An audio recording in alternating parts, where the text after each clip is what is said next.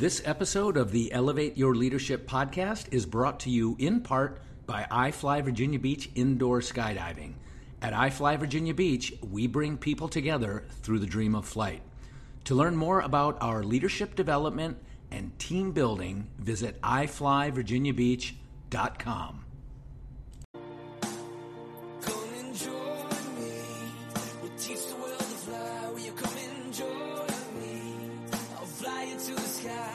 Welcome to the Elevate Your Leadership podcast series with U.S. Navy Special Operations veteran, CEO, and hockey fanatic Bob Pizzini. Bob discusses leadership, success, failure, defining moments, and hard lessons learned with guests who are intentional in their approach to leadership. Leadership is a perishable skill. Use it or lose it. In this series, entrepreneurs, industry executives, academics, public figures, and other highly effective professionals share their formulas for success with you. Welcome, everybody, to this episode of Elevate Your Leadership with me, your host, Bob Pizzini. I like to have leadership discussions with people who not only bring great value to me and my approach to leadership, but they will bring great value to you, the dear listener, and your approach to leadership. And today's guest is no exception. Crystal Murren, the Bossy Girl, has a very unique approach in mentoring and teaching and guiding men and women, but women in particular, when it comes to leadership. A little bit about Crystal before we get going. Crystal brings nearly 2 decades of proven experience in building leaders, inspiring teams, and training trainers. She has provided leadership development and consulting services across the Mid-Atlantic for clients such as the Discovery Channel, the U.S. Department of Veteran Affairs, which I'm a big fan of since I'm a veteran and I use the VA all the time, the Maryland Department of Human Resources, Planet Fitness, Pennsylvania Department of Human Services, among many others. She has also been a featured speaker and facilitator for universities, healthcare organizations, nonprofit, and other government agencies. Crystal is the president of Bossy Girl Leadership. She is redefining bossy to ensure that women will never play smaller or speak softer because of a word. Please don't be mistaken. Bossy is not how she leads. Her bossy nature is the authenticity and courage that powers her ability to influence others and never accept defeat is the final answer. I could go on and on and on. Crystal, welcome to the Elevate Your Leadership podcast. Thank you so very much. It's wonderful to be here. We're going to have a great discussion. And just briefly, how is it that Crystal and I came together for this discussion today? We are both members of the C-Suite Network, a mastermind of thought leaders and people who really get after it on a regular basis, if you will. And Crystal and I met in that forum. We found we had a lot in common in our approach to leadership. And Crystal attended my leadership webinar, Elevate Your Leadership. And through those discussions, we got to know each other even better and really decided that working together was something that had great potential. We both want to bring goodness to you and to the rest of the world. So that's the background. And Crystal, before I go into some really, really exciting discussion points, I'm just going to give you the opportunity for an introductory conversation. Anything you want to say? Well, Bob, I'm so excited to be here. I guess what I would say to start the day is you can probably guess that our time together today will be very real. If somebody's naming their company Bossy Girl Leadership and call themselves the Bossy Girl, we're talking about what is, not the way it should be, but what it really, really is. We're ready to get raw today and really talk about what everything is all about. Let's dive right in, because in my experience, there's certainly a difference between men and women in the workplace. Approaches to leadership could be the same for a man and a woman, but the fact of the matter is we're dealing with different personalities and different people. What are some of these differences? What are some of these things that can help us work better together or be better leaders, regardless of whether or not you're a man or a woman? Sure. Bob, gender does play a part in our communication and in our ability to be effective in the workplace. I think probably the best way I could illustrate this is to start by telling a story. Almost 5 years ago now, I was in a horrific car accident. I was stopped at a traffic light and I was hit from behind by a truck at 55 miles per hour. I started having seizures. I had a stutter. I lost my word recognition. I could no longer read and write. Through that process, I went to the best doctors, and I was walking through what I considered to be a really strenuous recovery process. And the doctors ended up saying to me, you know what, Crystal, you're just going to have to accept that from here on out, you're going to be average, and you can keep beating your head into the wall, but all it's going to do is give you a headache, not get you to the other side. And my response to them was, you don't know what I can do. There is no way I'm accepting that. And I was told that I was bossy. In that moment, I realized that women leaders are facing different challenges than men. In that situation, had I been a man, oftentimes what I would have been told is, yes, be strong, lead, push. Instead, I'm told that I am bossy and that I need to just be satisfied with less. That began a movement for me. And it began a movement that said, let's own who we are. And you know what? If I call myself the bossy girl, no longer you calling me bossy will change how I feel about myself. So let's own who we are, whether in the workplace or otherwise, whether we are men, whether we are women. And I always have to be really clear about this. I am pro-woman, but I am also pro-man. I love working with men. I love leading men. I love teaching men how to lead, because I truly believe that our greatest effectiveness comes from building bridges and understanding one another. And oftentimes, I think that is really where our challenges lie. Yeah, I think recognizing who people are, recognize people for who they are, is critical. And whether you're a man or a woman, that's a component, that's a layer. Whether you're white, black, Hispanic, I'm an Italian American, that's a layer of who you are. And do you speak foreign languages? That's a layer of who you are. What are your likes and your dislikes? You know, these are things that are all qualities of people, and we can respect those different qualities in the workplace and still get along great and have fun doing it.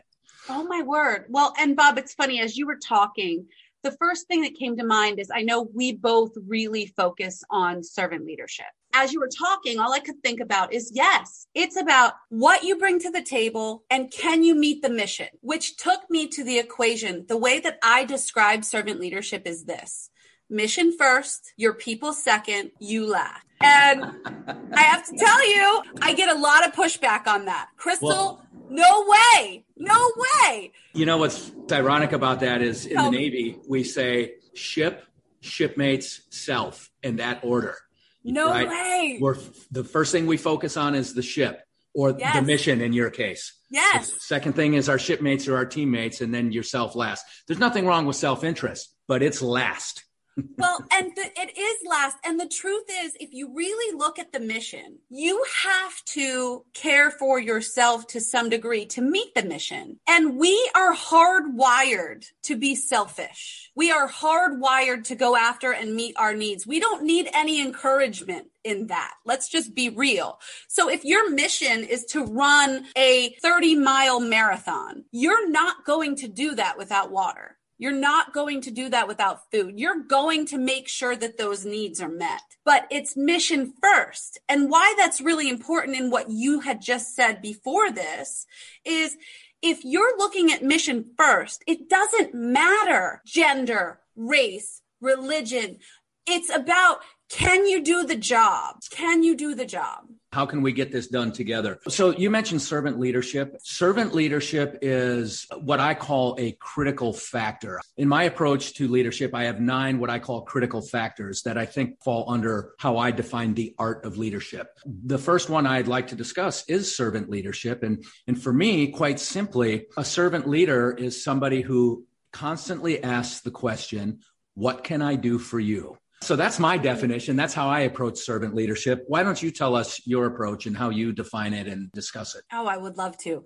What can I do for you? That is so, so important, because really servant leadership is about being willing to meet others' needs before your own needs and desires. With that, what you have to do and know is, what are my people's needs? So it really starts with, who am I? Who are my people and how do I find that out?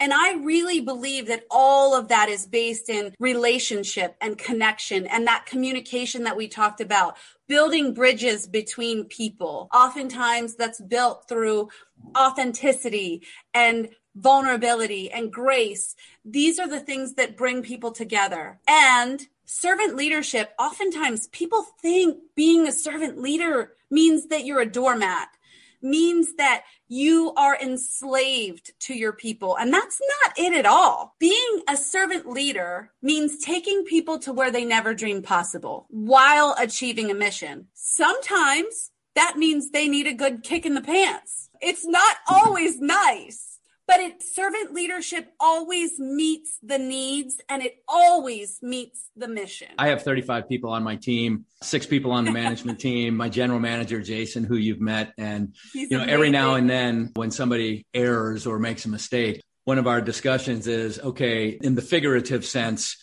knock them around a little bit and then give them a big hug, you know? Oh, yes.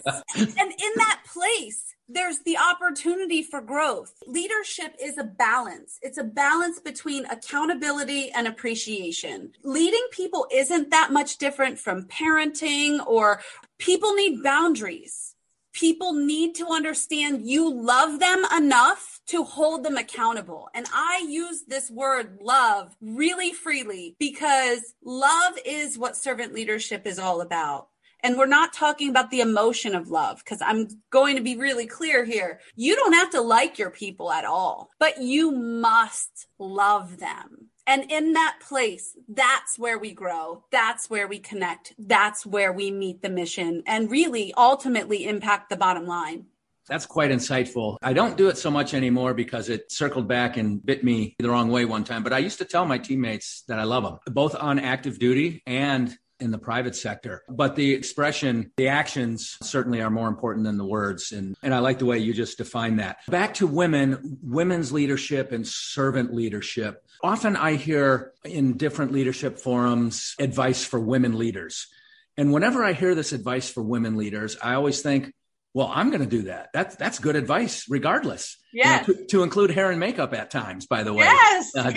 Depending on what venue you're in. But do you have advice for women leaders that is above and beyond, or is really all of your guidance and counseling, does it apply across the board? The truth is probably the answer is it depends. Sure. So just like everything else, as you already said, leadership is an art. So in every scenario, the answer is going to be a bit different. In general, the truth is the techniques and the tips and the things that I believe in are the same, whether you're a man or a woman. The thing that oftentimes is different is the motivation and the drive for learning these techniques, because oftentimes the balance that women have to bring to the workplace is different than the balance that men bring to the workplace. I'm not saying one is harder, one is better, one is worse, but I am saying it's different. And just to give an example of that, what I mean is oftentimes women come into the workplace and try to lead as, quote, women with a bit of a softer approach, focusing more on that appreciation than the accountability. Then they're not taken seriously. And it's like, just another woman leader trying to be nice to everybody. Then she'll shift her approach and she'll decide, well, then I'll lead more like, quote, a man would lead. And in that situation, she's probably leading more with power and being a bit more pushy and again, I'm not the PC person. So oftentimes in that place, she becomes the bitch. Yeah, and she gets labeled the B word. That's it.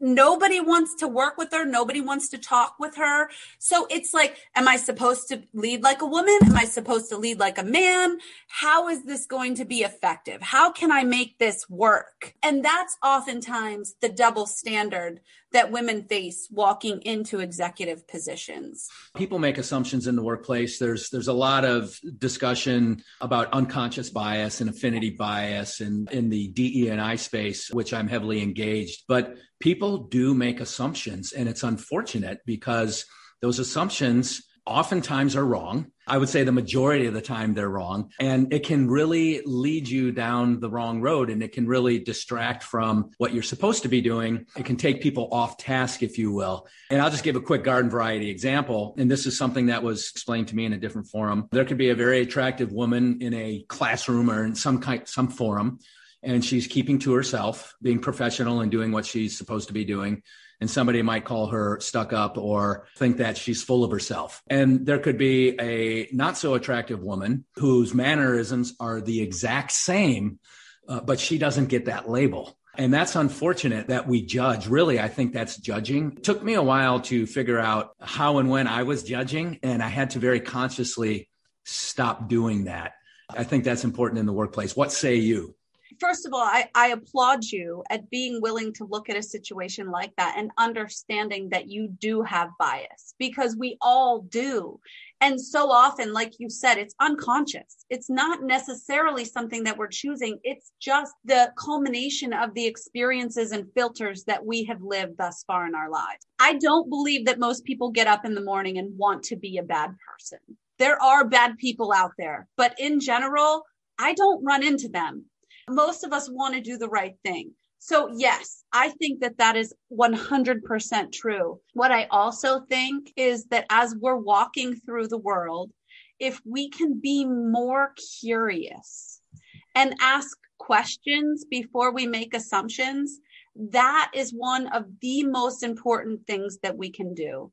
If you are sitting with someone and you think, oh my word, she is so stuck up, and you have that thought, ask her a question and say, hey, I'm just curious. Where do you live? What are you about? Tell me your story.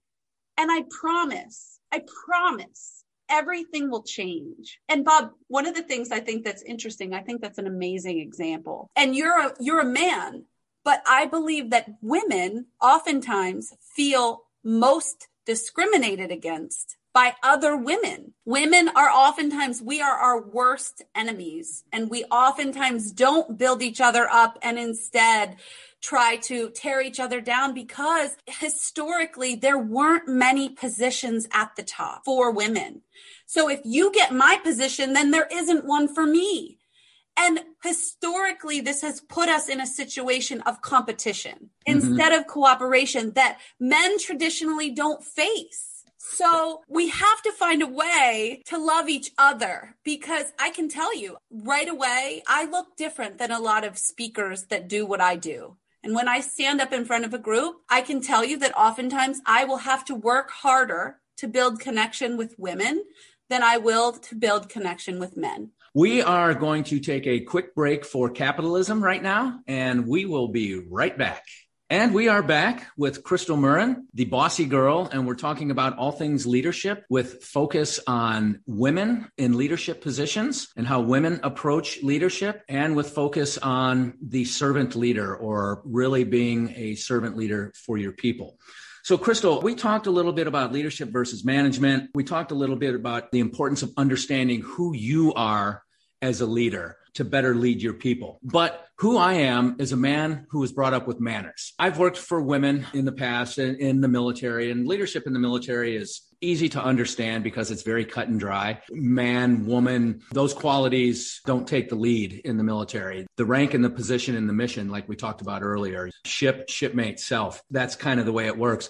But is it okay for men to be men and women to be women in the workplace? Can I hold the door open for a woman, whether she works for me or I work for her? I love this question, Bob, because people oftentimes come to me for things like this as really what I would say is the poster child feminine. I mean, I'm the bossy girl. That screams feminist all day, and I am. But as I said earlier, I am pro-woman, but I am also pro-man. I will tell you, if you're in my circle, I want you to open the door for me. Open my door, right? Because even though I'm pro-woman, I still like to be a lady, and I enjoy the manners that you talked about. And I will also, just being very real, I will also hold the door for you if I get there first. And I think the most important thing is that we all say thank you afterwards. It doesn't change our willingness to be kind and love each other, regardless of what gender you choose. That's the way everybody should be. I know myself, I have to, not when it comes to holding a door, but just really dealing with the individual, I have to remind myself daily, really, to focus on the individual and let them be who they are. Yes. And the more I can understand who it is they are, the better I can lead. Because really, at the end of the day, a leader's job is to lead to mission accomplishment. In the military, there's a very specific mission, dive to a depth of 200 feet and disarm that naval mine. In the private sector, the mission is generally return on investment, the profitability, margin. That's the mission in the private sector. That's what we're trying to achieve. I have a curiosity for you. Sure. Yeah. Just because of where you've come from in the Navy and these strong positions that you've held, and now moving into corporate world with servant leadership, what is it like now when you don't necessarily have the ribbons on your chest and you don't necessarily have, quote, rank? What is it like to create influence in the corporate world versus what happens in the military? So you're the inquisitor now. You're the questioner. You reverse the role. I'm sorry. I can't help it. Hey, that's bossy. That's a great example of your bossy style right there. It's beautiful. I love it. That's an awesome question too, because I discuss this with my fellow veterans and people who have retired. In the military, you're right. You have very high rank and it's on your uniform. When you walk in a room, people know who you are before you ever say a word. And your credibility is based on the rank that's on your collar devices. Yes. In the private sector, that's not the case. In the private sector, you have to establish your credibility. And what I've discovered is listen a lot and speak a little. And that will go a long way in establishing your credibility. When you chest thump, so to speak, you really prevent credibility. You prevent yourself from establishing credibility. So for me, it's all about listening. Also, oftentimes I will know the answer to a certain situation or a certain question or a certain dilemma. You said earlier, ask questions. And so oftentimes if I see a problem or somebody brings me an issue, through questioning, I will try and lead them to answer question ultimately. And I think it's a great style of leadership. It's really kind of mentorship and coaching as well. It's getting people to bring out what's already within them. But really back to your question, my approach has to be, I have to establish credibility. And, I'm the CEO of my company, right? So I kind of do have that title and that recognition as well. But that only takes you so far, especially outside of your organization. So Chamber of Commerce and, the C-Suite and these other masterminds, what you say and how you act, and especially how you act, that really establishes your credibility. Be compassionate, be caring, be empathetic. That's a big buzzword in leadership these days. It's really a great concept if you understand it and apply it properly. So again, me, I'm the master of the long answer to a question. I love it. That's why we get along. So I think you have to be empathetic. Now, that doesn't mean you surrender your position as a leader, because ultimately as the leader, the decision is up to you. Leadership is not a democratic process for the most part. And leaders have to get input. They have to hear the voices from everybody, which is critical. But at the end of the day, the leader is accountable for the decision. The leader is accountable for the return on investment, whether it's good or bad. I cannot have a democratic process and then when that process fails, blame it on everybody who participated in that vote, right? Right. Buck stops here, as Harry Truman said, I'm accountable. Yeah. So thank you for that. Thank you for giving me that opportunity. And I just want to say to you, I could not agree with you more. And it's so true. People want to be led too. Exactly. They want to be led. You have to lead. So I think what you're saying is 100% beautiful. Yeah. Thank you. Yeah. There's a true void or a true gap when you're not leading and your people know it and you slow them down and you hold them up. And it's frustrating. And it's things like that will make people consider going somewhere else. What are some of the things that you see over and over again? Some of the problems or the, the wrong approach, if you will. What are some of the things that you see over and over again that you're able to correct through your offerings? I would say probably the biggest mistake that I see people making consistently that is very correctable is that people try to lead with what they want. People try to lead others the way they want to be led.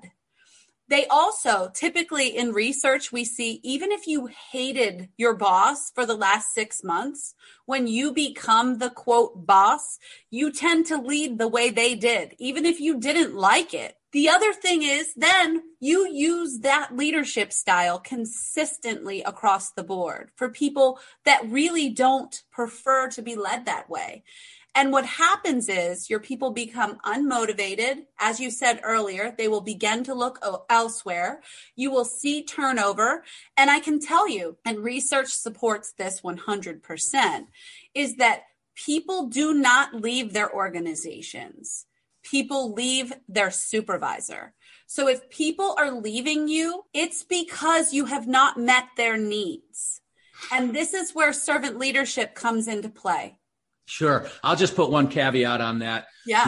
The workforce is primarily millennial, and millennials, generally speaking, are looking to move every 2 years or so.